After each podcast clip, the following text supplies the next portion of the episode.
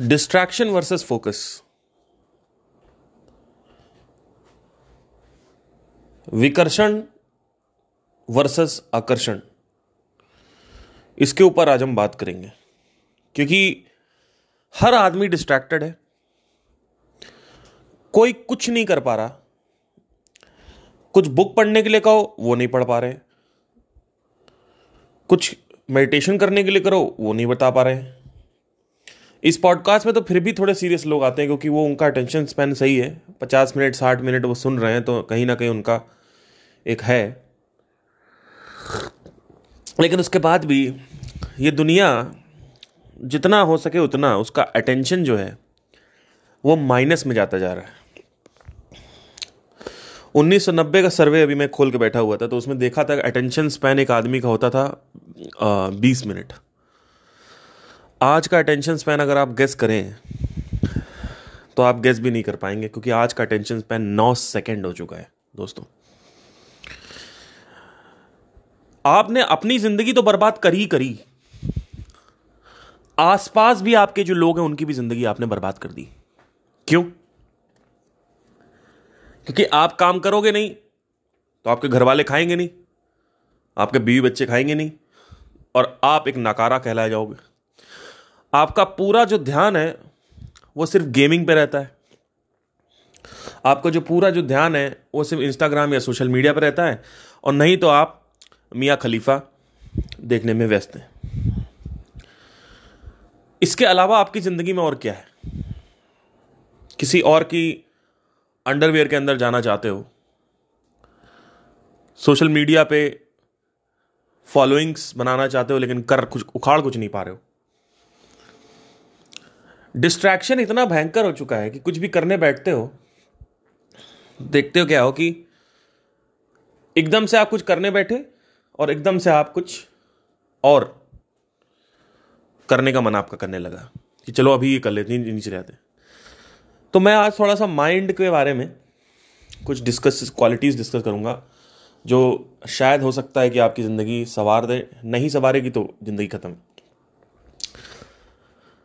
जीवन में एक चीज़ हमेशा स्मृति में ले आओ कि जितने भी लोग यहाँ पे सुन रहे हो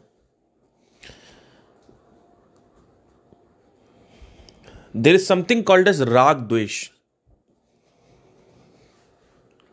मुझे सिंगिंग पसंद है। सिंगिंग में मुझे श्रेया घोषाल के गाने पसंद है, लेकिन मुझे कुमार सानू के गाने नहीं गाने है ना? मुझे यूपीएससी की पढ़ाई करना पसंद है, मुझे फिजिक्स पसंद है, पर मुझे बायो नहीं पढ़नी, मुझे बायो पढ़नी है, पर मुझे केमिस्ट्री नहीं। There are there is something called extreme likes and extreme dislikes in extreme likes और डिसलाइक्स को हम क्या बोलते हैं? राग द्वेष। जो लाइक्स वाली चीज़ें हैं, अगर देखें ध्यान से तो उसमें आपका मन लग जाता है। पबजी, सोशल मीडिया, लड़कियों से बातें, लड़कों से बातें, चैटिंग। करा कुछ नहीं है जीवन में अभी। लेकिन अयाशियाँ जो हैं, वो चल रही हैं।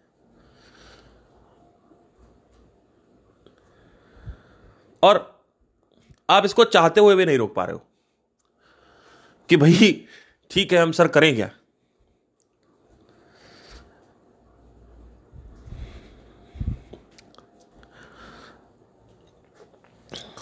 राग वाली चीज़ें तो आप कर ले रहे हो, यानी आकर्षण जो है। जैसे कि स्पिरिचुअलिटी में इंटरेस्ट है तो हाँ ठीक है, उसमें सुन लिया आपने। ठीक है। लेकिन जहाँ पे कुछ करना है, वहाँ पे नहीं कर पा रहे हो। जैसे फॉर एग्जांपल आपको मार्केटिंग सीखनी है। आपको पता है मार्केटिंग सीखना ज़रूरी है, और तब भी आप नहीं सीख पा रहे हो। ठीक है। क्यों? क्योंकि आपको कुछ और पसंद है, और आप वो करना चाहते हो, लेकिन उसमें इतना कंपटीशन है कि अब आप उसको क्रैक करने के लिए जाओगे तो उसमें कुछ नहीं होने वाला। या फिर क्रैक करोगे भी तो उसमें आपको किसी के साथ सोना पड़ेगा, चाहे वो कॉरपोरेट हो, चाहे बॉलीवुड हो। ये तो लड़कियों की बात कर रहा हूँ मैं। लड़कों में तो वो भी फैसिलिटी नहीं है।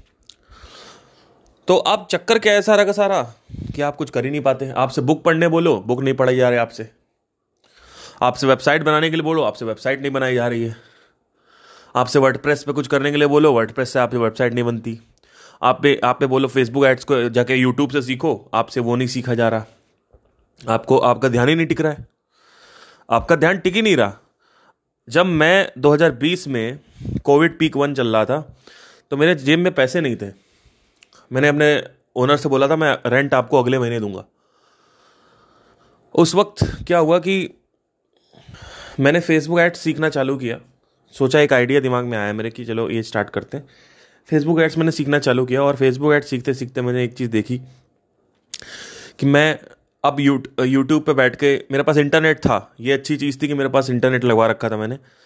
तो इंटरनेट था एक महीने, दो महीने का।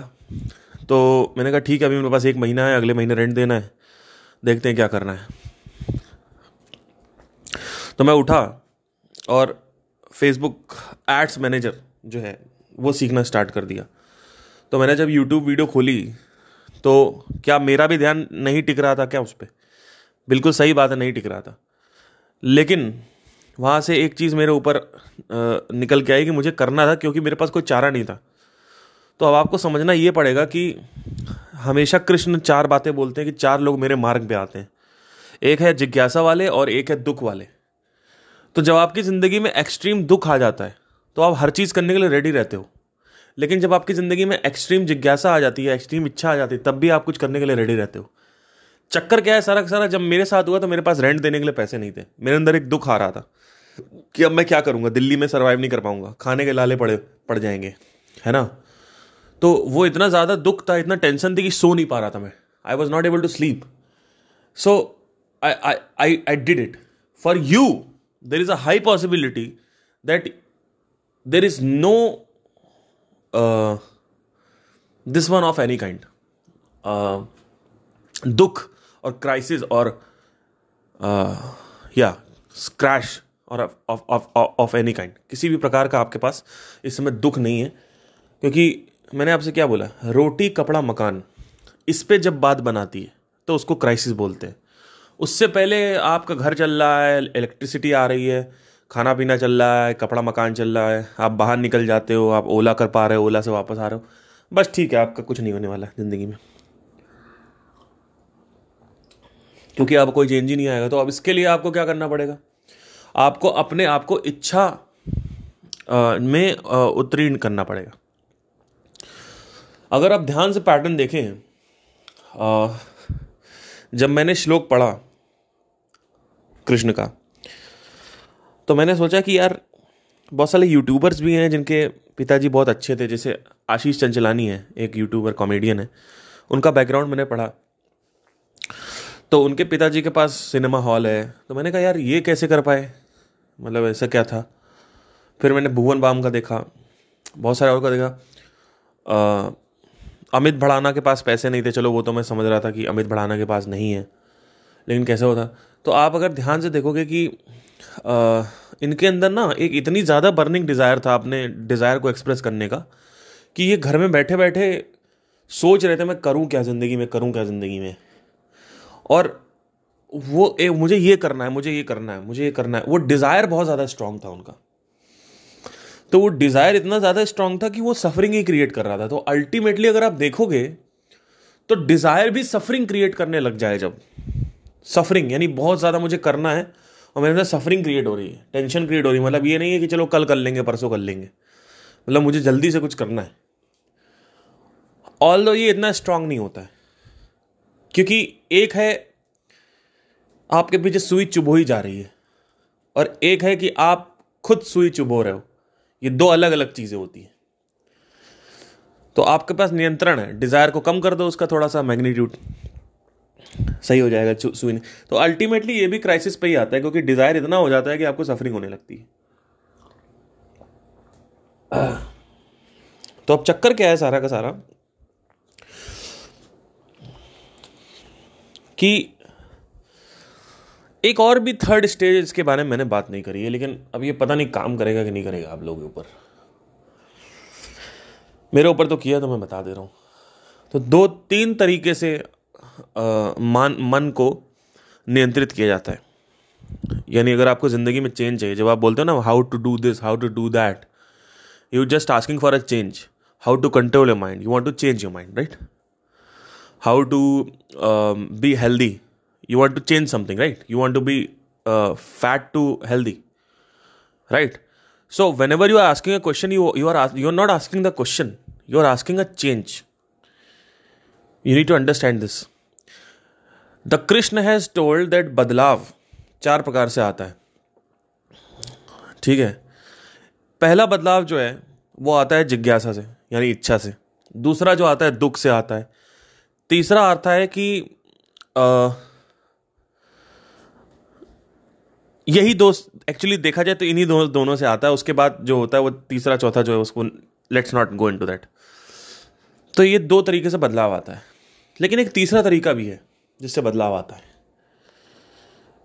वो है कि जब आपकी चित्त की जो वृत्तियाँ हैं यानी जो तरंगे उठ रही हैं आपके मन में यानी जो ओवर थिंकिंग स्टेट है मेंटल स्टेट है जो कंफ्यूज स्टेट है जो आ, कचरा चलता रहता है माइंड में यू नो क्लटर्डनेस है माइंड की उसको अगर किसी तरीके से शांत कर दिया जाए और मन को वो रस दे दिए जो वो रस चाहता है तब मन वो करने लग जाता है चाहे वो दुख हो, चाहे इच्छा हो, जो आपको पसंद है। मतलब मन आपके मुताबिक चलने लग जाता है। और यही हुआ 2019 में, जब मेरा बहुत ही गंदा वाला ब्रेकअप हुआ। तो 11 सितंबर को 2019 में ब्रेकअप हुआ मेरा। और अक्टूबर, नवंबर दिसंबर। तीन महीने वो बीते, उसके बाद जनवरी फेबररी मार्च में कोविड आ गया तो छः महीने हो चुके थे ऑलरेडी है ना? अप्रैल, मई आई थिंक जून, जुलाई, अगस्त, सितंबर, अक्टूबर हाँ ठीक है। तो ऑलमोस्ट सितंबर 2020 में मेरे अंदर एक इंस्पिरेशन आई, मेरे अंदर आँख खुली मेरी, और मैंने फेसबुक ऐड सीखना स्टार्ट किया और अक्टूबर में मैं अपनी पढ़ाई कंप्लीट करने के लिए मणिपाल चला गया। उससे पहले मेरे पास पढ़ाई कंप्लीट करने के, जाने के लिए टिकट कटाने के लिए पैसे नहीं थे। तो आप सोच सकते हो कितना खतरनाक है ये। फिर वहाँ गया, मैं कॉलेज की एडमिशन फ़ीस भरी। और उसके बाद वहाँ पे मैं रेंट पे फ्लैट फ्लैट लेके रेंट पे रहने लगा। Which was almost seventeen thousand to eighteen thousand rupees per month six months I stayed there मैंने सोचा था अब मैं वहीं रहूँगा, वहीं से कुछ काम वाम देखूँगा। क्योंकि मैंने सोचा था कि मैं गूगल एड्स के थ्रू अब वहाँ पे अपना रिकॉर्डिंग स्टूडियो डाल दूँगा। तो वहाँ से जो पैसे वैसे आएँगे, वो पैसे से मैं रेंट वेंट और ये सब जो है निकालूँगा और वहीं रहूँगा। तो मार्च में क्या हुआ कि मेरी गर्लफ्रेंड मुझे वहाँ मिल गई, जो अभी मेरी करंट गर्लफ्रेंड है। तो वो फिर जब जा रही थी तभी मिली मुझे वहाँ पे। She was also completing her course in my college तो मैं उससे मिला। तो उससे बात बात बात हुई और उसके बाद फिर वो दिल्ली आ गई। तो अब बात बात यहाँ पे दिल्ली से होने लगी मेरी उसके साथ। और दिल्ली के बाद क्या हुआ कि मैं मतलब थोड़े दिन बाद जब बात होने लगी तो वो बोलती रही कि आओ, कब आओगे कब आओगे कब आओगे। और मेरे को भी छः महीने हो चुके थे, जैसा कि आपको पता ही है कि मैंने चैलेंज सफरिंग डिस्कवर करी इस फ़ेज़ में। अगर लोग ध्यान से मेरे को सुनते हैं तो उनको पता होगा मैं क्या बात कर रहा हूँ। तो उसके बाद फिर मैं दिल्ली आ गया और दिल्ली में मैंने यहाँ पे अपना लाइव बैंड स्टार्ट किया और मार्केटिंग वार्केटिंग जो भी था, सब स्टार्ट किया। तो अब देखिए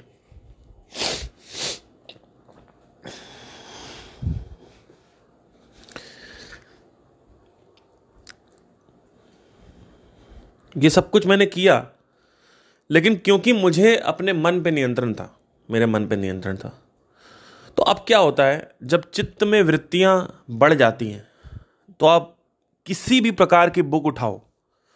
आज ही एक्सपेरिमेंट करना। आप बुक उठाओ, बुक पढ़ना चालू करो। एक दो पेज पढ़ने के बाद आपका मन जो है ना वो आपसे कहेगा, चल मैगी बना ले।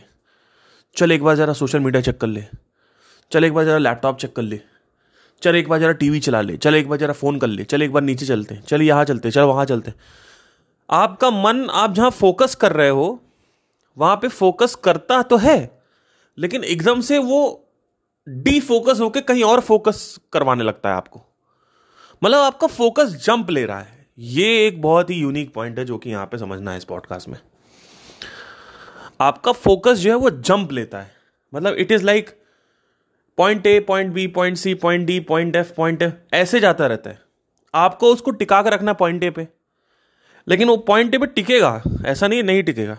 आपने बुक पढ़ा, एक दो पेज पढ़े, फिर पॉइंट बी पे जम कर दिया। मतलब क्या? सोशल मीडिया अब आप सोशल मीडिया चला रहे हो। फिर point C social point C point D point D point F point I ऐसे करते करते पूरा ए टू जेड तक आपको जम कराता रहेगा। आपको समझ नहीं आएगा, हो क्या रहा है? और ये आपको ऑब्ज़र्व करना है। ये मेरी बात नहीं है। इसीलिए मैं कह रहा हूँ ऑब्ज़र्व करो। देखो, गुरुओं को सुनने से कुछ नहीं होगा। ये बहुत ही मुझे गुस्सा आता है इसमें कि लोग ना बस सुनते रहते हैं, सुनते रहते हैं। पिछले सौ साल से तुम लोग कर क्या रहे हो? सुनी तो रहे हो। ओशो मर गए, कृष्णमूर्ति मर गए, कुछ नहीं हो पाया। कुछ लोग में चेंजेस आते मैं मानता हूँ। पॉइंट वन परसेंट में चेंज आके चला गया, लेकिन दैट इज़ नॉट इनफ यार। दैट इज़ नॉट इनफ ठीक है? It has to be whatever is telling in the whatever is taught in the Vedanta, whatever is taught through the gurus, you need to fucking observe it by yourself. So that's what I'm telling. Try to open a book right now and try to read it and see the brain, observe the brain. It will start focusing on point A, which is the book in this case Then it will jump onto B. It will start giving you hints. Okay do this do this ways the phone ways the phone automatically आपका ध्यान phone पे चला जाएगा। So focus jump ले रहा है। आपको समझना पड़ेगा कि आपके फोकस की स्टेट क्या है। आपके अटेंशन की स्टेट क्या है, अंकल? अपने अटेंशन की स्टेट समझो। देखो उसको। बाहर मत देखो इंद्रियों के थ्रू पूरे टाइम बाहर देखते रहते हो पाँचों इंद्रियों से। अपने अंदर देखो कि अटेंशन की स्टेट क्या चल रही है, बस देखना है सिर्फ़, कुछ नहीं करना है। कि ठीक है, अभी मेरी अटेंशन बुक पे है, अब मैं देखता हूँ कितनी देर तक टिकती है। स्टॉप वॉच लगा लो। आप देखोगे within two two three minutes या वन मिनट या थर्टी सेकेंड्स आप बुक पढ़ोगे, और एकदम से आपका फोकस जम करेगा। वो फोकस टिके गया तो सोशल मीडिया पे उठाने के लिए आपका मन करेगा इंस्टाग्राम खोलो, या तो आपका मन करेगा कि नीचे जाओ या तो आप किसी से बात करने लगोगे, फिर आप बुक पढ़ोगे, फिर आपका एकदम से थोड़ी देर टिकेगा, फिर एकदम से जंप लेगा। फिर बुक पढ़ोगे, फिर जंप लेगा, फिर बुक पढ़ोगे, फिर जंप लेगा। ऐसे आपका जंप ले रहा है। जितनी जल्दी वो जंप लेगा, उतना समझ जाओ कि तुम बेचैन हो, उतना ही तुम रेस्टलेस हो। ये रेस्टलेसनेस को चेक करने के लिए एक मेज़रमेंट मीटर बता रहा हूँ आपको मैं। कि आपके रेस्टलेसनेस कितनी है? अगर आपको ये चेक करना है ना तो आप एक बुक उठाओ, बुक, ऐसा कुछ करना चालू कर दो जो आपके कंफर्ट के बाहर है। बुक किसी से नहीं पढ़ी जा रही। मुझे पता था जब मैंने बोला डॉट कॉम सीक्रेट खरीदो तो कई लोगों ने खरीद भी ली होगी, लेकिन वो प्रोक्रेस्टिनेट कर रहे होंगे। अरे, कल पढ़ेंगे, परसों पढ़ेंगे, ये करेंगे, वो करेंगे। अच्छा ध्यान अभी टिक जाएगा आपका, लेकिन आपके रोटी कपड़ा मकान हटा दें आपके नीचे से। बस, रोटी कपड़ा मकान हटाना है। इनमें से कोई एक चीज़ भी हटा देनी है। अभी देखो, तुरंत ध्यान टिकेगा आपका। इतना भयानक ध्यान टिक जाएगा कि आप कहोगे, सर, इतना भयंकर ध्यान तो आज तक ज़िंदगी में नहीं टिका। वो टिकेगा। लेकिन वो स्टेट है नहीं आपकी। है ना?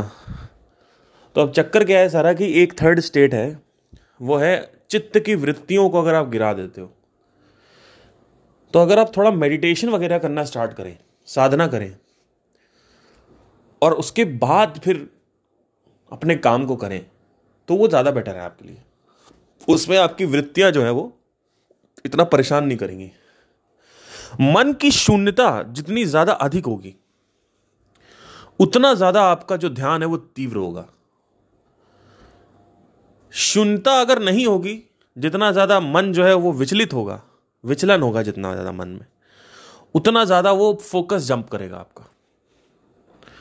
मतलब it is like point A point B point C point D point D point F point G ऐसे आपका जंप करेगा। आप देखो, ध्यान से देखो अगर। कुछ भी आप देखने की कोशिश करोगे, एकदम से जंप करेगा। फिर देखो, फिर जंप करेगा, फिर देखो, फिर जंप करेगा।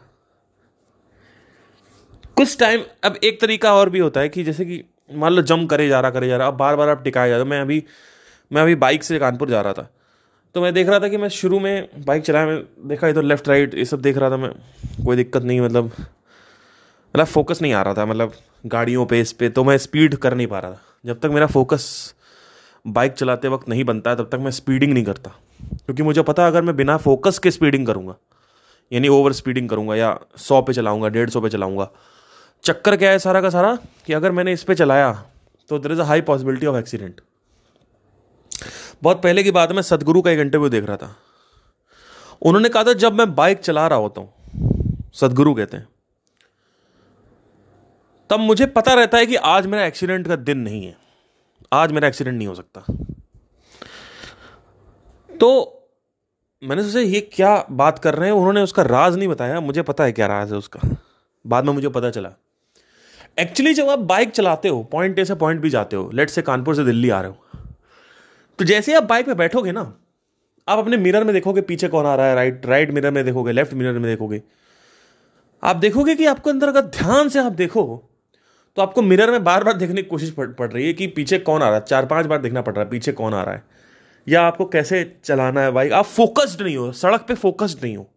आपका जो अटेंशन है वो तीव्र नहीं हुआ है सड़क पे। तो क्या होता है कि आपको डर लगता है कि यार स्पीड बढ़ा रहा हूँ मैं अभी पता नहीं मतलब मैं खोया हुआ हूँ इस समय। ऐसा होता है अगर आप ध्यान से दे, देखें तो। क्योंकि इसको पकड़ना थोड़ा बारीक है पकड़ नहीं पाओगे आप इसको। आप कहोगे हम तो बाइक चलाते हैं हमारा तो कुछ नहीं होता। अरे मैं बता रहा हूँ ना, आपका ध्यान जो है वो कुछ पचास साठ किलोमीटर आप चलाओगे, उसके बाद फोकस्ड आएगा फोकस होगा। और यही मेरे साथ हुआ। जब पचास किलोमीटर चल लिए, तब मेरा जो ध्यान था, वो सब जगह से हट के सड़क पे आ गया। अब मैं कॉन्सेंट्रेटली चला सकता हूँ। अब मैं सौ पे भी चलाऊँगा ना, मेरा एक्सीडेंट नहीं होगा। क्यों? क्योंकि मेरा ध्यान इतना ज़्यादा अधिक है, इतना ज़्यादा तेज है, इतना तीव्र है कि अगर कोई राइट साइड से गाड़ी आ रही है या लेफ़्ट साइड से गाड़ी आ रही है तो मुझे पहले से ही पता है। मैं मिरर में देख रहा हूँ तो मुझे गाड़ी दिख रही है। जब मेरा फोकस नहीं होता, मैं मिरर में देखता हूँ, मुझे गाड़ी दिखती है, लेकिन रजिस्टर नहीं होता। कुछ और चल रहा होता माइंड में। माइंड फोकस नहीं है। तो एक है, आप सो के उठे हो, और एक है, आपका शरीर और मन सो के उठा। ये दो चीज़ें अलग अलग होती हैं। एक है कि आप वहाँ मौजूद हो, लेकिन आपका शरीर और मन वहाँ मौजूद नहीं है। इनफैक्ट शरीर भी मौजूद है पर मन मौजूद नहीं है। ये थोड़ा समझना बहुत ज़रूरी है आपको। नहीं तो आपको धज्जियाँ उड़ जाएँगी। आप वहाँ पे बाइक चला रहे हो, लेकिन आपका शरीर तो मौजूद है, पर आपका मन मौजूद नहीं है। और मन की मौजूदगी अगर नहीं है तो एक्सीडेंट हो जाएगा। इसी वजह से बाइक तेज चलाओ, लेकिन अपनी अटेंशन की तीव्रता होनी चाहिए आपकी। अगर आपकी अटेंशन की तीव्रता नहीं है तो बाइक तेज मत चलाओ। जितना ज़्यादा आपका अटेंशन आपके साथ है, उतना ही ज़्यादा आप हर चीज़ को कॉन्कर कर पाओगे। अटेंशन जिसकी hard work is not the key to success in fact smart work is also not key to success attention is key to success it's all about fucking attention attention से ही चक्र खुलते हैं। जो चक्र हैं शरीर के, वो अटेंशन से खुलते हैं। उस पर ध्यान देते रहो, चक्र खुल जाएगा। अटेंशन एक नोक की तरह है, एक एक सुई की तरह होती है। वो कहीं भी लगा दो, वो फटना चालू हो जाएगा। उसको एक क्वेश्चन पकड़ लो और उस क्वेश्चन पे पूरा अपना अटेंशन लगाए रहो। एक ना एक दिन वो क्वेश्चन जो है खुलेगा, दो तीन, जल्दी खुलेगा। चार पाँच दिन में खुल जाएगा। बड़ा क्वेश्चन है तो देर में खुलेगा। इट्स ऑल अबाउट अटेंशन आपकी अटेंशन टिकी नहीं रही आपके बुक पे। आप डिस्ट्रैक्ट हो रहे हो। लोग कहते हैं कि सक्सेसफुल होने के लिए क्या चाहिए? नॉलेज चाहिए स्किल्स चाहिए एबिलिटी चाहिए सेल्फ कंट्रोल चाहिए प्रोक्रेस्टिनेशन नहीं होना चाहिए, ये नहीं होना चाहिए, वो नहीं होना चाहिए। ये सब बेवकूफियत वाली चीज़ें हैं। आपसे मैं क्या कह रहा हूँ? यहाँ पे इतने लोग मेरे को सुन रहे हो। आपसे मैं क्या बोल रहा हूँ? अरे नॉलेज तो तुम तब लोगे ना, जब तुम बुक पढ़ोगे। Attention is the main thing ना। हाउ कैन यू से कि knowledge is the main thing how can you say experience is the main thing how can you say श्रम hard work is the main thing श्रम करने से कुछ नहीं होता। मेरी बात सुनो। अरे तुम श्रम ही तो कर रहे हो। सुबह तुमने बुक खोली, तुम्हारा ध्यान नहीं टिक रहा। वो श्रम ही तो है और क्या है? और क्या करोगे तुम उसमें? श्रम में क्या दौड़ने लगोगे क्या बुक पढ़ते पढ़ते? श्रम नहीं है, श्रम। अरे hard work is not the key to success smart work is not key to success attention is key to success if you have the control over attention ना। You can do whatever the hell you want in fact आज तो social media भी यही कह रही है कि attention is money जिसका अटेंशन मैंने खींच लिया, वो यूट्यूब से उठा के इंस्टाग्राम पे लाना चाहते हैं। इंस्टाग्राम यूट्यूब वाले इंस्टाग्राम से उठा के यूट्यूब पर it's all about attention so इस अटेंशन को यूज़ करके लोगों ने क्या क्या डिसाइफर कर दिया? लोगों ने यह कह दिया कि धरती गोल है दस हज़ार साल पहले। लोगों ने सातों ग्रहों की पुष्टि कर दी इस अटेंशन को लेके।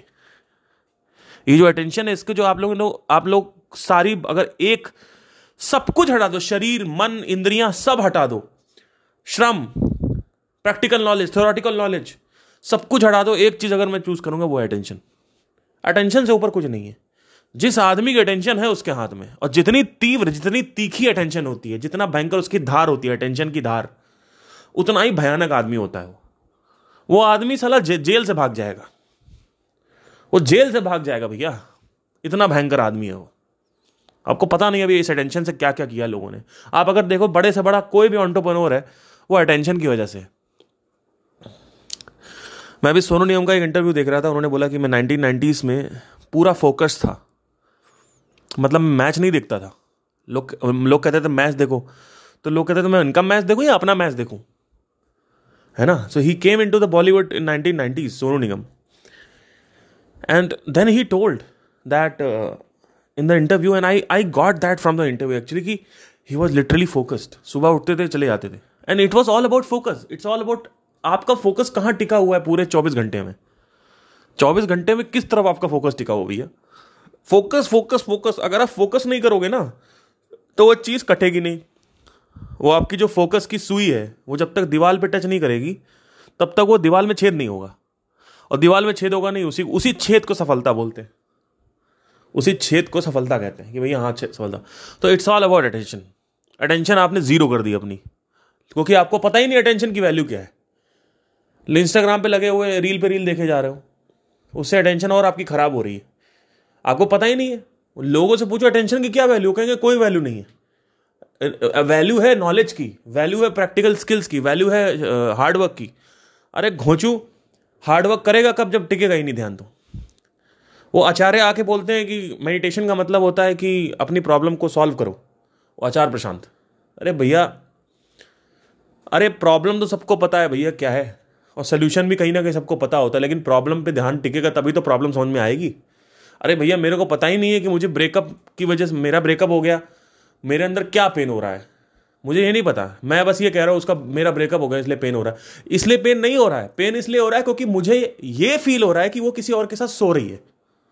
इस वजह से पेन हो रहा है। ब्रेकअप से फेल नहीं हो रहा है। ब्रेकअप तो एक ट्रिगर पॉइंट है। मुझे इसलिए फील हो रहा था कि मुझे उसकी याद आ रही है। इस वजह से ये ये होता है। अब ये देखोगे नहीं ध्यान नहीं दोगे तो तुम अपनी प्रॉब्लम कैसे निकालोगे? अरे फ़िज़िकल प्रॉब्लम तो तुम बाहर देख सकते हो। अरे साइकोलॉजिकल प्रॉब्लम तो तुम पहले ऑब्ज़र्व करनी पड़ेगी ना। तो घोचू देखेगा कैसे नहीं? जब जब देखेगा ही नहीं तो कैसे करेगा? जब समझ में ही नहीं आएगा कि भाई शेर घास खा रहा है तो जब तुमको पहले दिखेगा कि शेर घास क्यों खा रहा है, अगर ये क्वेश्चन पूछना है तो पहले देखना पड़ेगा ना कि शेर घास खा रहा है कि नहीं खा रहा है। आपका ध्यान शेर पे नहीं है, ना घास पे है। आप उधर कहीं देख रहे हो? और आप कह रहे हो कि भैया, हमें समझ नहीं आ रहा। अरे भैया, पहले देखो तो। तो ये क्यों बोल, बोलने की चाहत हो जाती है कि ध्यान का प्रॉब्लम का मतलब होता है मेडिटेशन का मतलब है अपनी प्रॉब्लम को समझना और उसके निवारण निकालना। बहुत बढ़िया। बहुत बढ़िया। कुछ नहीं होने वाला।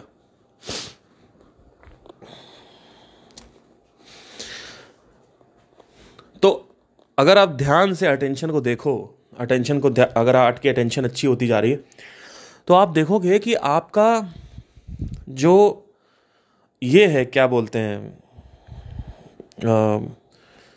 जो यूनिवर्स के पैटर्न्स हैं, वो आपको दिखना चालू हो जाएँगे। जैसे फॉर एग्ज़ाम्पल मैंने एक चीज़ नोट करी कि मैं कितना भी समझा लूँ आचार्य प्रशांत की ऑडियंस को, उस, वो नीचे पगलाना ही पगलाना है उनको। मेरे लिए, वो पगला जाएँगे। गाली गलौज, माँ बहन, उनका वही नॉर्मल है, ये उनके गुरु ने सिखाया है। ठीक है?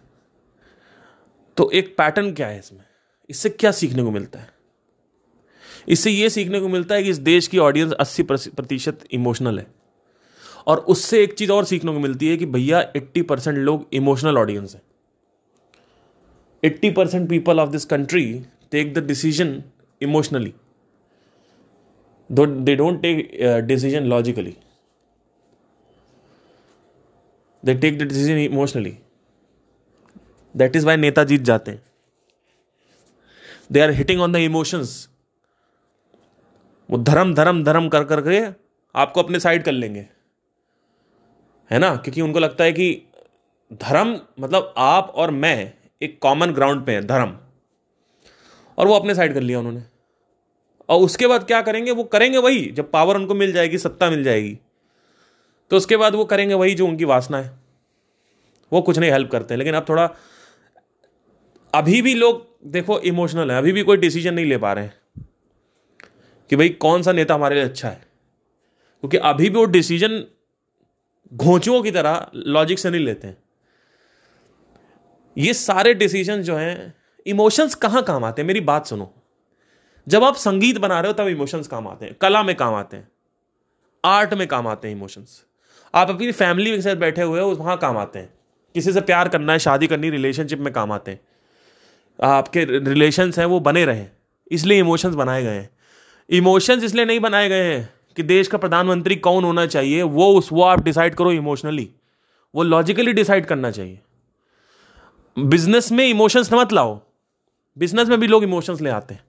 Business is not about emotions business में कुछ फेल होता है तो उसका लॉजिकल रीजन होता है। उसका मतलब ये नहीं होता है कि आपने अपना धर्म परिवर्तन कर लिया, इसलिए भगवान गुस्सा हो गए, इस वजह से आपका बिज़नेस फेल हो गया या कुंडली आपकी नहीं चली, या आपकी कुंडली के ग्रह नहीं सही है आपके पामिस्ट्री नहीं सही। ये सब इमोशनल है। हर जगह इमोशंस नहीं है। खरीदने में भी इमोशंस ले आते हैं लोग। ठीक है? तो मार्केटिंग क्या कहती है? मार्केटिंग पता क्या कहती है? वो कहती है पार सिंह की बातें मत सुनो। सच बता रहा हूँ। अगर आपको मार्केटिंग में सक्सेसफुल होना है ना, इसीलिए मैं, देखो आप कितना पोलैरिटीज़ हैं। मेरी दो दो जो मेरे चैनल हैं, उनमें। आप देखोगे कि, बाप रे बाप, एक तरफ़ यह आदमी सच बोल रहा है और दूसरी तरफ़ कह रहा है, झूठ बोलो? क्योंकि भैया, आप वही बोलोगे नहीं तो कैसे करोगे? आप भाई, एक मैं नेता हूँ, मैं उनसे बोल रहा हूँ कि, देखो, मैं ये कर दूँगा, वो कर दूँगा। उससे अच्छा मैं धर्म पे अटैक करूँ। तो वो ज़्यादा अच्छा है कि सारे लोग आ जाएँगे मेरे पास। आप देखो, समझने की कोशिश करो क्या हो रहा है, सारा का सारा मामला। तो मार्केटिंग क्या कहती है? मार्केटिंग कहती है कि आपके इंस्टीट्यूट में डेढ़ लाख स्टूडेंट आए। उन डेढ़ लाख स्टूडेंट में 200 लोगों ने केवल सक्सेसफुल हासिल हासिल किया। बाकी लोग नहीं कर पाए, क्योंकि पराइटो प्रिंसिपल ऑब्वियसली हर जगह लागू होता है। एट्टी ट्वेंटी का रूल लागू होता है हर जगह। नहीं कर पाए तो आपको ये नहीं दिखाना है कि बाकी एक लाख अड़तालीस अड़तालीस हज़ार कुछ समथिंग लोग नहीं कर पाए। आपको ये दिखाना देखो हमारे आपको वहाँ पे बोर्ड पे चेहरों आपका किस आप, अपनी कंपनी के चेहरे पे आपको ये दिखाना है यानी जो बोर्ड्स हैं यानी जो वेबसाइट है यानी जो सोशल मीडिया है वहाँ पे आपको ये दिखाना है कि मेरे सक्सेस लोग कितना किया हमने। क्योंकि एक्चुअली देखा जाए तो ये लोग सक्सेसफुल हुए तो कुछ ना कुछ तो हमने किया ही है ना। मतलब as a institute as an academy जैसे क्लिक फनल्स जो है उनके सिर्फ़ 200 सब्सक्राइबर्स जो हैं, वो सिर्फ़ आगे बढ़े हैं। एक मिलियन डॉलर्स क्रॉस किया उन्होंने। बाकी के जो एक लाख अड़तीस हज़ार या अड़तालीस हज़ार जो लोग हैं, वो अभी भी स्ट्रगल कर रहे हैं, या कुछ थोड़ा बहुत अचीव किया, ज़्यादा नहीं। ठीक है? अगर सारे जिसने पैसे कमाए हैं, सिर्फ़ उनको अगर हटा दें तो केवल दस हज़ार लोग ऐसे आपको मिलेंगे, जिन्होंने कुछ उखाड़ा है क्लिक फनल्स में। नहीं तो एक लाख चालीस हज़ार लोग क्लिक फनल्स में कुछ नहीं कर पाए, सिर्फ़ बैठे बैठे पैसा दे रहे हैं और कुछ नहीं कर रहे हैं। ठीक है? एक लाख तेईस हज़ार, एक लाख बीस हज़ार लोग, जो भी आप कहना चाहो। मतलब एक लाख लोग कुछ नहीं कर पाए। तो अब संदीप महेश्वरी की वीडियो में क्या बोला जाता है? कि सच बता दो। बात उनकी सही है, क्योंकि वो अब जिस पॉइंट से बोल रहे हैं, वो स्पिरिचुअल पॉइंट से बोल रहे हैं। लेकिन प्रॉब्लम क्या है कि स्पिरिचुअल पॉइंट से अगर आप ये बोलोगे ना कि हमने भैया देखो, हमारा ये दृष्टि है, ये विकास देवी कीर्ति का, और इसमें इतने लोग आई नहीं बन पाए। कितने लोग? ऑलमोस्ट नाइन्टी सिक्स परसेंट लोग नहीं बन पाए। छियानवे प्रतिशत। और उनका चेहरा आप दिखाओगे तो लोग वहाँ पे एडमिशन नहीं लेंगे। लोग वहाँ एडमिशन लेंगे जहाँ पे ये दिखाया जा रहा है कि भैया हाँ यहाँ पे इतने लोग सक्सेसफुल हुए हैं। आप देखो कितना गंदा गेम है ये।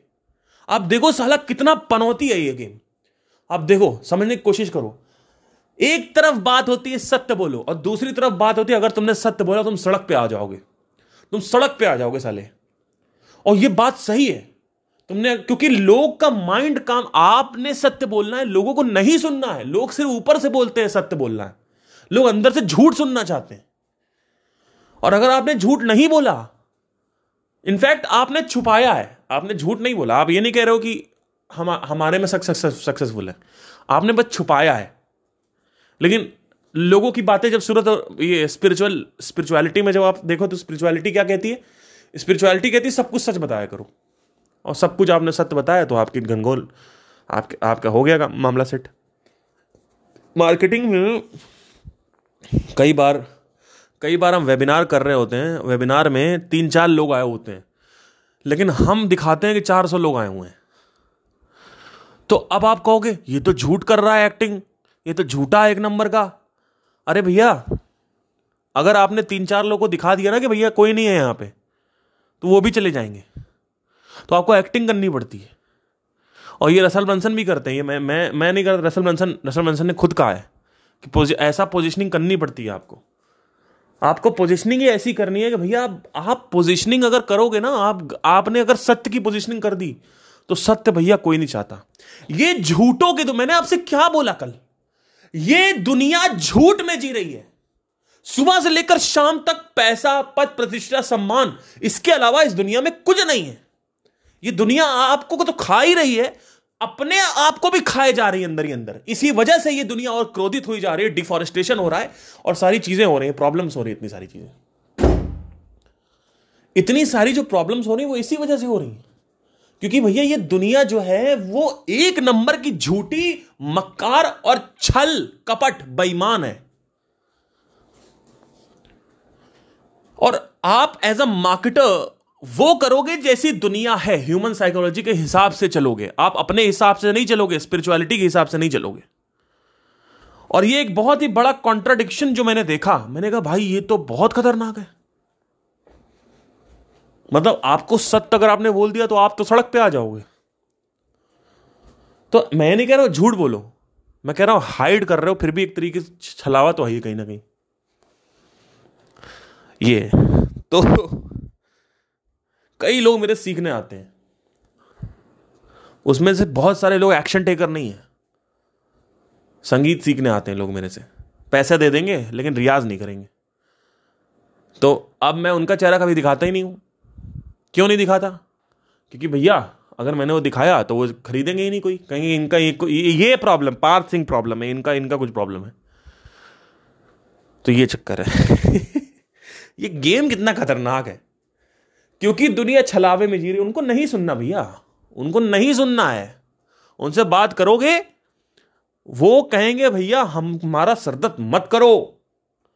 हमारा सरदर्द करोगे, हम तुमको घर से बाहर निकाल देंगे। और हमसे बात करने की कोई ज़रूरत नहीं है। ये सब ये सब तीसरी आँखें मत खोलो हमारे सामने। लोग मेरे को बोलते हैं, मेरे दोस्त सारे कहते हैं, इसकी तीसरी आँख खुली हुई है। तो इसने तीसरी आँख खोल दी। जरा सा ज्ञान अगर बीच में आ गया तो बोले, अरे पेलना चालू कर दिया ज्ञान इसने फिर से। हम्म? कोई बात नहीं करने की ज़रूरत है। अपने टारगेट सेगमेंट से बात करो सिर्फ़, अगर बात करनी है तो। उसके अलावा बाहर अगर आपने बात करने की कोशिश करी तो आपको बेवकूफ़ करार दिया जाएगा, और आप बेवकूफ़ हो, अगर आप नहीं सीख रहे हो इन लोगों से तो आप सच में बेवकूफ़ हो। तो कोई बात करने की ज़रूरत नहीं, किसी को कोई ज्ञान देने की ज़रूरत नहीं है। कुछ ज्ञान देने की ज़रूरत नहीं, किसी को मरने दो, उनको मरने दो। और जो मर रहा है, उसको और उसको अगर हेल्प मांग रहा है हेल्प दो। कि हाँ भैया, क्या करें, बताओ यार, हम कुछ भी करने के लिए रेडी अब उसको बताओ, अब ठीक है, ये एक रास्ता है। नहीं तो भैया, किसी को मत बताओ कुछ। एक नंबर की फरेबी, झूठी मक्कार, ये दुनिया है। एक नंबर की। इस दुनिया में हर एक आदमी 99.9 परसेंट लोग अपनी ज़िंदगी का टाइम वेस्ट कर रहे हैं। और दूसरे की ज़िंदगी धज्जियाँ उड़ा रहे हैं। ये दिन ब दिन ये दुनिया और जालिम और क्रूर और और निर्दयी होती जा रही है। ये दुनिया इस प्लेनेट की धज्जियाँ उड़ा के रहेगी। ये प्लेनेट की धज्जियाँ उड़ना निश्चित है। इस प्लेनेट का धज्जियाँ उड़ जाएँगी। मेरे तुम लिखवा के रख लो। चीथड़े उड़ जाएँगे इस प्लेनेट के। और हो रहे हैं। वो होने ही है क्योंकि ये डाला गया है। डिस्ट्रैक्शन डिस्ट्रक्शन नेचर ने ही डाला है माइंड में। आप सोचो। नेचर हमें पोलैरिटी पे नहीं पैदा करिए। हमें पोलैरिटी पे पैदा करिए। देखो, सुनो। वैसे देखा जाए तो नेचर के दो साइड होते हैं, सुनना ध्यान से। एक होता है कि भाई, राक्षस योनि और एक होता है देव योनि। ये दो दो साइड होते हैं। राक्षस योनि मतलब कोमोडो ड्रैगन सांप, छिपकली, मकड़ी तो गंदा डार्कनेस और एक होता है ब्राइटनेस ब्राइटनेस मतलब क्या? कुत्ता, खरगोश, बिल्ली। है ना? ये सब प्यारे प्यारे लोग हैं। क्यूट यानी लव एंड हेट अगर बोला जाए तो दो दो है। लोग कहते हैं nature is love nature is not love nature is hate कभी देखो फ्लड फ्लड आते हुए देखो नेचर रोक ले देखो क्या होता है। कभी देखो कभी अमेजोन के जंगलों में फंसो देखो नेचर क्या करता है आपकी हालत। कभी देखो कि आ, एक कोमोडो ड्रैगन कैसे ज़िंदा लाश को खाता है ज़िंदा ज़िंदा सुअर को खाता है। एक एक उसको सुअर ज़िंदा रहता है जंगली कुत्ते खाते हैं। ज़िंदा हिरन को, हिरन के बच्चे को। कभी देखो, टाइगर क्यों नहीं खाता? टाइगर के अंदर ब्राइटनेस है, टाइगर प्यार है। Tiger is a loving creature. तो टाइगर क्या करता? है पहले मारता है, उसको रिस्पेक्ट देता है, गर्दन तोड़ता पहले उसकी। लेकिन कुछ ऐसे आप ज़्यादा तो आप सोचोगे यार, नेचर ने बनाया ही है तो सबको ब्राइट साइड बनाते लेकिन every everybody is not on bright side लेकिन एक्चुअली जब इंसान पैदा हुआ तो उसको ब्राइट साइड पे पैदा किया गया है। उसके अंदर करुणा है, इंसान के अंदर, मनुष्य के अंदर। कोमोडो ड्रैगन की तरह नहीं है, वो सांप की तरह नहीं है। बोलते ना, सांप है ये डसेगा ही डसेगा। वो सांप को बनाया ही गया है, वो अकरुण बनाया गया उनको। वो निर्दयी बनाया गया उनको, क्रूर बनाया गया है। आप देखो तो हेट एक साइड हेट में बटा हुआ है पोलैरिटी है। और एक साइड लव में बटा हुआ नेचर।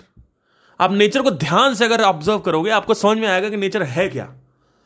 लोग कहते हैं, nature is love nature is not love nature is hate also आप किसी फ्लड में आ रहे हो अब देखो कैसे नेचर बर्बाद करता है लोगों को।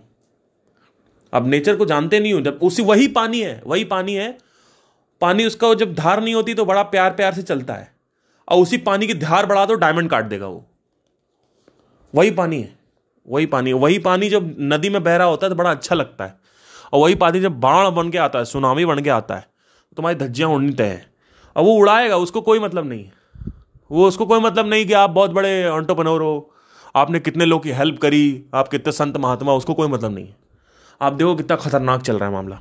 It is all about fucking dualities और हमको पैदा किया ब्राइट साइड पे मनुष्य योनि अब हुआ क्या मनुष्य योनि में भी लोग कुछ पैदा होने लगे राक्षस योनि में।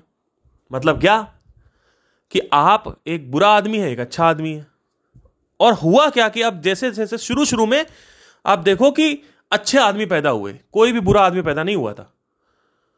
आप देखो शुरू में एकदम, एडम एंड ईव्स, या आप सतयुग बोलते हैं ना, सतयुग, सत्य का युग, उस वक्त वहाँ से, इसी वजह सतयुग बोलते हैं उसको। तो शुरू में जब इंसान पैदा हुए तो वो कोई उसमें क्रूरता नहीं थी लड़ाई झगड़ा मारपीट नहीं थी। फिर धीरे धीरे जब ये आया, क्या बोलते हैं, बारहवीं सेंचुरी ग्यारहवीं सेंचुरी आप देखो तो ये अरब से लोग आने लगे, है ना? खिलजी आ गई, खिलजी डायनेस्टी इंडिया में आके कॉन्कर कर लिया, है ना? देखो अब क्रूरता बढ़ती हर साल, हर एक सेंचुरी में क्रूरता हल्की हल्की हल्की हल्की जो उसकी नॉब है, वो नेचर बढ़ा रहा है हेट हेट की। हेट का जो डायल है, वो बढ़ा रहा है। अब देखो तो क्या होगा धीरे धीरे लोग क्रूर पैदा होने लगे। अब अगर आप देखोगे अगर आप ध्यान से देखो, अभी भी 80 प्रतिशत लोग दुनिया में अच्छे हैं और 20 प्रतिशत लोग जो है वो दुनिया में खराब हो चुके हैं। पहले ऐसा नहीं था। पहले 99 परसेंट लोग अच्छे थे, एक परसेंट लोग खराब थे। लेकिन अब 80 परसेंट लोग अभी भी ब्राइट साइड पे यानी देव योनी में और 20 परसेंट लोग राक्षस योनी में उन अगर वो कोई लड़की उनके हाथ चढ़ गई तो पता नहीं उस लड़की का क्या करेंगे। ठीक है? पहले ऐसा नहीं था, सतयुग के टाइम में। इसी को कल, अब जैसे जैसे अब जैसे जैसे आप आगे देखोगे, वक्त आगे बीतता जा रहा है। वो सत, वो अस्सी परसेंट से ब्राइट साइड से हम लोग चले जाएँगे सेवेंटी परसेंट पे। फिर सिक्सटी परसेंट, फिफ्टी परसेंट। एक पॉइंट आएगा जब फिफ्टी फिफ्टी परसेंट ये हो जाएगा। पचास प्रतिशत लोग राक्षस हो जाएँगे और पचास प्रतिशत लोग देव बचेंगे। तो अब इसमें घमासान युद्ध होने के चांसेस है। इसी वजह से युद्ध आप देखो धीरे धीरे बढ़ते जा रहा है युद्ध बढ़ेंगे और वर्ल्ड वॉर और बढ़ेगा आगे। वर्ल्ड वॉर थ्री नहीं होगा फोर फाइव सिक्स सेवन होंगे। बहुत सारे वर्ल्ड वॉर होंगे अभी, तुम देखो तो सामने ही होंगे हमारे। जब तक हम मरेंगे मरेंगे, दो हज़ार तिहत्तर, दो हज़ार अस्सी, दो हज़ार सत्तर तक, तब तक ये अस्सी प्रतिशत राक्षस यून देव योनि से साठ प्रतिशत लोग बचेंगे। मतलब इतना तेज हाइपर ये बढ़ेगा जिसकी कोई हद नहीं है। और जैसे जैसे राक्षस योनि के लोग आते जाएँगे प्लानट का डिस्ट्रक्शन होना तय है। प्लैनेट जो है वो डिफॉरेस्टेशन बढ़ेगा, है ना? तो इसी को बोलते हैं कि हम जितना राक्षस योनि बढ़ती जाएगी, बोलते हैं हम कलयुग में एंटर कर रहे हैं। और ये कलयुग, सतयुग कोई वैसा नहीं है कि भगवान ने बना दिया है कुछ। इट इज़ जस्ट अबाउट कि पहले सौ परसेंट लोग देव योनि में थे, अब धीरे धीरे हम लोग आ रहे हैं। तो एक्चुअली लास्ट में बचेंगे हंड्रेड परसेंट लोग। सारे अच्छे लोग मर जाएँगे। है ना? हंड्रेड परसेंट लोग बचेंगे जिसमें वो प्लानट को, तब तक प्लानट भी तबाह होने वाला होगा और वो तबाही बोला जाता है कि वो, भगवान उसका दसवां अवतार लेंगे कलकी का अवतार। वो अवतार अवतार कुछ नहीं बोला गया है। वहाँ ऐसा नहीं कोई बच्चा पैदा होगा। वहाँ एक्चुअली क्या है कि वो प्लैनेट ही खत्म हो जाएगा। वही दसवां अवतार है। वहाँ पे कोई आएगा नहीं प्लैनेट खत्म करने प्लैनेट ही खत्म हो जाएगा पूरा का पूरा। तो ये चक्कर है सारा का सारा। आप अगर ध्यान से ऑब्ज़र्व करोगे, बचेगा फिर भी नेचर आप सुनो ध्यान से। अभी भी नेचर ही बचा। क्योंकि नेचर राक्षस जो है वो भी नेचर का ही पार्ट है। मनुष्य मर गए तो क्या हो गया? देवता योनि मर गई तो क्या हो गया?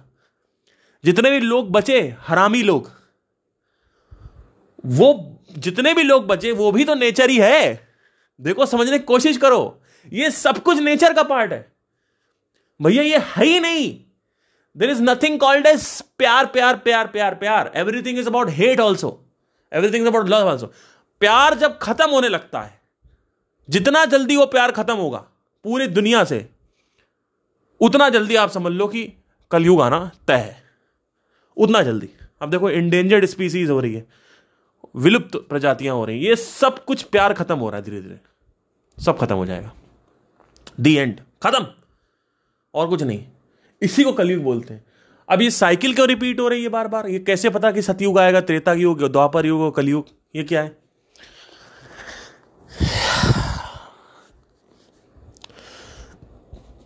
लोग कहते हैं कि लड़कियाँ नग्न अवस्था में जब घूमने लगे तो कलयुग आ गया। नहीं नहीं दैट इज़ नॉट कलयुग। नंगी लड़कियाँ या नंगे लड़के, घूमना इज़ नॉट अ प्रॉब्लम जब तक प्यार बना हुआ है। कि भाई, आप बीच पे जा रहे हो और नग्न अवस्था में कोई औरत निकल रही है और आप भी नंगे पड़े हुए हो। ठीक है, उसको कुछ हुआ, चोट वोट लगी, आपने हेल्प कर दी। अब आप बीच पे जा रहे हो और वो नग्न अवस्था में निकल रही है और आपने उसका बलात्कार कर दिया चार लोग साथ बैठ के। तो वो एक प्रॉब्लम है है ना? लोग कहते हैं कि नग्न अवस्था नो तो उनको पता नहीं है, अज्ञानी है लोग, उनको कुछ नहीं पता। इट इज़ ऑल अबाउट कि जो रेशियो क्या चल रहा है। अभी रेशियो नब्बे या अस्सी अस्सी अस्सी, बीस है। ये सत्तर, बीस सत्तर, तीस होगा, फिर साठ, चालीस होगा पचास पचास पचास पचास तक समझ लो कि रहने वाला नहीं है इस देश में। पचास पचास में। कहीं नहीं रह पाओगे। और जहाँ आबादी ज़्यादा है, वहाँ पे क्रूरता ज़्यादा है। ये भी थोड़ा समझना ज़रूरी है, क्योंकि जहाँ पे नेचर ज़्यादा है, वहीं पे तो डुअलिटी ज़्यादा होगी। तो इसी वजह से इंडिया में ज़्यादा हो रहा है ये। चीज़ें इंडिया में क्राइम क्राइम बहुत ज़्यादा है, इसी वजह से। क्योंकि लोग बहुत ज़्यादा है प्रॉबिलिटीज बहुत ज़्यादा है। तो ये है सारा का सारा। चक्कर। अब ये बात हुई कि साइकिल कैसे पता चली महाभारत में सबको? एक्चुअली ये बार बार रिपीट होता रहता है। ये अभी धरती खत्म होगी, फिर कहीं और, कोई और धरती पैदा हो जाएगी। ज़रूरी नहीं यहीं पे हो, कहीं और पैदा हो जाएगी। फिर धरती बनेगी। फिर वो धरती ज़रूरी नहीं इसी स्थान पे हो। ये तो वैसे भी स्थान है ही नहीं, हम तो चल रहे हैं। सत्रह हज़ार किलोमीटर प्रति घंटे की रफ्तार से हम भागते चले आ रहे हैं। धरती दोबारा पैदा होगी, फिर वही सब नाटक होगा। फिर शुरू में वो पेड़ और चाहे चाहते पक्षी और ब्राइटनेस का प्रपोर्शन ज़्यादा होगा। ब्राइटनेस होगी नाइन्टी परसेंट या नाइन्टी नाइन परसेंट और एक परसेंट लोग होंगे। एक परसेंट जो है राक्षस होने के लोग होंगे, राक्षस होने की चीज़ें होंगी। फिर जब ये मनुष्यों में आने लगता है, तब मामला खराब होता है सारा। आप देखो, शुरू में नाइन्टी नाइन परसेंट लोग जो होंगे, वो ब्राइट होंगे। आह, प्यार प्यार प्यार प्यार प्यार प्यार प्यार। आपको क्या चाहिए? क्या आपको हेट चाहिए? क्या आपको प्यार चाहिए? आपको प्यार चाहिए। लेकिन कई लोग इस दुनिया में जिनको हेट चाहिए क्रिमिनल्स जिनको कोई मतलब नहीं है। वो इतने मतलब ही हो गए हैं कि उनको हेट ही चाहिए। उनको प्यार नहीं चाहिए। उनको कोई मतलब ही नहीं है प्यार और हेट उनको सिर्फ़ जो उनको चाहिए, वो चाहिए। उसको हेट ही बोलते that is hate you are you are killing your mother nature because of the fucking hateness that that's it so आपको प्यार चाहिए प्यार चाहिए, हर तरफ़ प्यार चाहिए। लेकिन एक्चुअली नेचर तो टू साइडेड है। लेकिन आपका अभी जो एक साइड है, वो है प्यार। वो ज़्यादा करुणा में है मतलब आपका मन जो है वो करुण है अभी। वो आपका दयावान है अभी मन, दया से भरा हुआ है। जबकि नेचर में ऐसा नहीं होता है, आप समझने की कोशिश करना। नेचर जो है ये कॉन्ट्राडिक्ट कर रहा है नेचर को। नेचर में दोनों चीज़ें बराबर होती हैं बॉस आपके अंदर 99 परसेंट दया है, जबकि ये कॉन्ट्राडिक्ट कर रहा है। इसका मतलब पता है क्या इसका मतलब ये है कि नेचर बैलेंस करेगा इसको। और कैसे बैलेंस करेगा नेचर? ऐसे बच्चे पैदा करके जिनके अंदर दया नहीं हो। जितना ज़्यादा दया आपके अंदर है, जितने बड़े मदर टेरेसा आप हो, उतना बड़ा कोई उसामा बिल्ला दिन पैदा होगा। यह होना ही होना है, क्योंकि यह नेचर डुअलिटी में काम करता है। आप आज सौ साल के लिए भले जी लो, और सारी दुनिया में आपका एक बोलबाला होगा कि भाई आप तो प्यार करते हो, दयावान हो। और आप कहोगे सौ साल में तो कोई ऐसा पैदा नहीं हुआ, क्योंकि अभी स्टार्टिंग है। तो इसी वजह से सौ साल में अभी तक काउंटर हेटरेड मनुष्य पैदा नहीं हुआ अभी, या काउंटर हेट पैदा नहीं हुआ। तो there is a counter and there is counter logic there is a logic and counter वैसे ही देर इज़ अ राक्षस देर इज़ अ देवता। पर पैदा जब होते हैं इंसान तो ब्राइट साइड पर पैदा होते हैं। कोशिश करो समझने की। जब ये प्लानट बना और स्टार्ट हुआ, जब इस पर जीवन तो वो एक ऐसे कंडीशन में स्टार्ट हुआ जहाँ पे करुणा हो, जहाँ पे प्यार हो, मोहब्बत हो, प्रेम हो, दया हो, है ना? आपको वही पसंद है कि यार सब जगह प्यार रहे पीस बनी रहे। अरे घोचू पीस नहीं बन सकती। You can not understand this it is contra indicating contradicting ये कॉन्ट्राडिक्ट कर रहा है। You can not maintain the peace it has to there has to be a person जिसको, जो इसको नेचर को बैलेंस करे। तो अभी अगर पीसफुल आदमी पैदा हो गया तो अशांत आदमी पैदा करेगा ही करेगा यूनिवर्स और इसी वजह से अशांत आदमी पैदा हो जाता है। वो बैलेंस कर रहा है। आप समझने की कोशिश करो। आप इस साइड पे हो, शांति की साइड पे, क्योंकि आप शांति पे पैदा हुए हो। पर बहुत सारे ऐसे लोग हैं जिनको शांति से कोई मतलब नहीं, उनको अशांति से मतलब है। उनको उनको हेट से मतलब है। आप समझने की कोशिश करो, मैं क्या कह रहा हूँ? It is fucking dualities it has to be like that there is nothing called as peace hundred percent peace नहीं हो सकती। वो बैलेंस कर रहा है। नेचर और वो बैलेंस जब हो जाता है, तब बोलते कलयुग एंटर कर दिया। अच्छा वाला जो घोर कलयुग है, वो एंटर हो गया। पचास परसेंट लोग होंगे पीसफुल पचास परसेंट हेटरेट और लड़ लड़के वो पीसफुल वाले भी सारे हेटरेट में कन्वर्ट हो जाएँगे।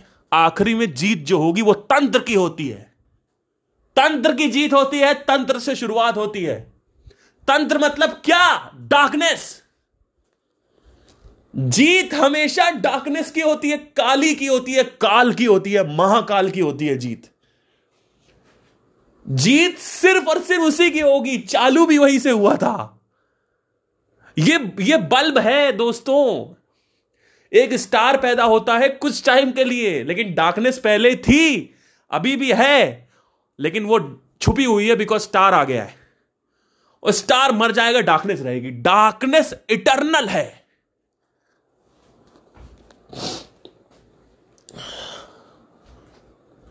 डार्कनेस इंटर इटरनल है। एक्चुअली बसता है तो सिर्फ़ तंत्र बसता है। और कुछ नहीं बसता। पैदा भी तंत्र होता है मरता भी तंत्र। तंत्र का मतलब यहाँ पे महाकाल से है, मेरा मतलब। एक्चुअली जो प्यार है, वो एग्जिस्ट ही नहीं करता है। प्यार सिर्फ़ कुछ मोमेंट के लिए आता है। मोमेंट्री कुछ मिलियंस ऑफ़ ईयर्स के लिए। उसके बाद बसता वही हेट है आखिरी में। यानी हेट नहीं बसता मतलब इन द सेंस डार्कनेस बसती है। ब्राइटनेस होती नहीं है। There is nothing called as देव योनी देर इज़ ओनली राक्षस योनी in this world by default अगर आप देखोगे तो ये या राक्षस और देव ना भी बोले तो डार्कनेस है। और फिर एक पॉइंट आएगा ये डार्कनेस भी खत्म हो जाएगी। There is nothing left only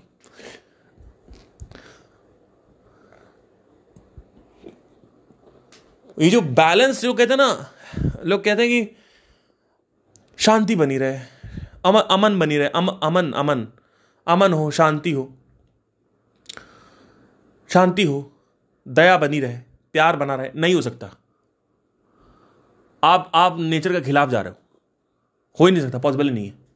nature में लिखा ही नहीं हुआ वो अभी आपको पैदा कर दिया कुछ सालों के लिए, कुछ मिलियंस ऑफ़ सेंचुरीज के लिए, कुछ शताब्दियों के लिए आपको प्यार अभी है, लेकिन जब तक इक्कीसवीं, बाईसवीं शताब्दी आएगी आएगी, तब तक नेचर बैलेंस आउट करना चालू कर देगा। नेचर बैलेंस आउट कर रहा है।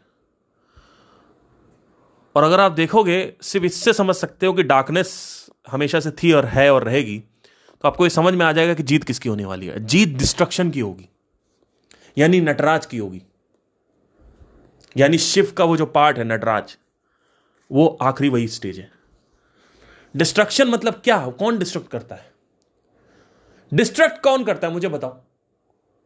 वो जो गुस्से में है, एक शेर आता है, एक भालू आता है, गुस्से में सब कुछ तोड़ फोड़ देता है। वो जिसका मन सही नहीं है। तो एक्चुअली देखा जाए तो बाय डिफ़ॉल्ट डिस्ट्रक्शन ही आखिरी रियलिटी है। यानी आखिरी में गुस्सा ही बसता है। आखिरी में नटराज ही बसता है। ये तो बीच का कुछ लाइट जली और बंद हो रही है बस। और उस लाइट जल रही, उसी में हम लोग पैदा हो गए। हमको अच्छा लग रहा अमन बनी रहे, हर आदमी मदर टेरेसा पैदा हो जाए जीत बनी रहे, और प्यार बना रहे, और शांति बनी रहे, और कोई आदमी बेचैन ना रहे, हर आदमी खुश हो जाए, प्यार बना रहे, नहीं हो सकता पॉसिबल नहीं है।